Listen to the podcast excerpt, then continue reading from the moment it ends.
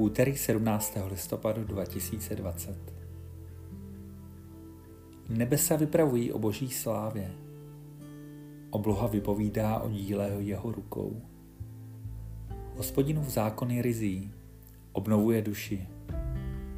Hospodinovo svědectví je spolehlivé, prostým lidem dává moudrost. Žalm 19, 2, Díky moderním dalekohledům můžeme dnes vidět do vesmíru nepředstavitelně daleko a pozorovat nebeská tělesa, o kterých jsme předtím nic nevěděli. Obrovská slunce, ano miliardy hvězdných systémů, které obsahují opět mnoho miliard hvězd a jsou od sebe vzdáleny miliony světelných roků.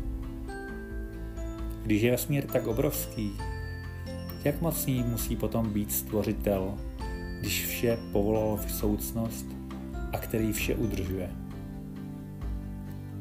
Stále lepší dalekohledy nám umožní nahlížet stále dále do viditelného stvoření.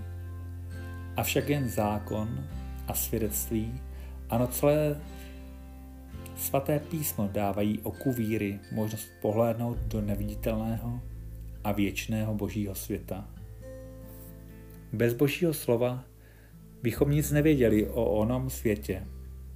Nevěděli bychom nic o Bohu a o tom, co ve své nepochopitelné lásce dává těm, kteří se vírou v jeho syna Ježíše Krista stali jeho dětmi. Skrze Bibli se učíme posuzovat vše ve světle věčnosti. A pak poznáváme nejen tu nepatrnou zemi kouli, nýbrž ztracený svět – Člověk se nejeví jen malým a nicotným, ale jako hříšník. Provinilý před svatým Bohem, svým stvořitelem. S úžasem ale čteme v Bibli také o boží lásce. Nebož tak Bůh miluje svět, že dal svého jediného syna, aby žádný, kdo v něho věří, nezahynul, ale měl život věčný.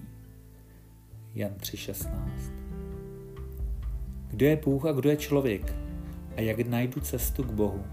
To vše se mohu dovědět jen z Bible. thank you